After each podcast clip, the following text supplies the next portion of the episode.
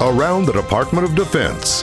This is your daily news brief. Know the difference. I'm Marine Staff Sergeant Jen Martinez. Veterans Day is Sunday, one of two federal holidays honoring the U.S. military. But do you know the difference between Veterans Day and Memorial Day? The Department of Defense released a video explaining some key differences. There's some confusion when it comes to Veterans Day and Memorial Day. Both of these holidays recognize service members for their patriotism, willingness to serve, and sacrifice for this country. Memorial Day is a day to remember and honor military service members who've died during their service to this country. Veterans Day is a day to thank and honor everyone who served in the military. Visit the all new defense.gov for the full story.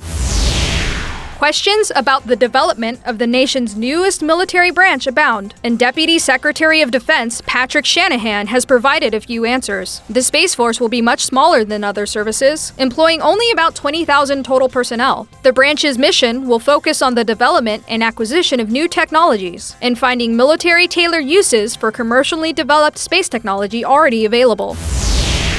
Cybersecurity is a never ending responsibility. The Defense Department is partnering with industries to protect critical data, infrastructure, and technology, as well as raise the bar for cybersecurity. The Deputy Secretary stated in a message to DoD personnel The days of analyzing this problem are over. We are taking action and will deliver results. That's your DoD news. I'm Marine Staff Sergeant Jen Martinez. For more stories about your military, visit defense.gov.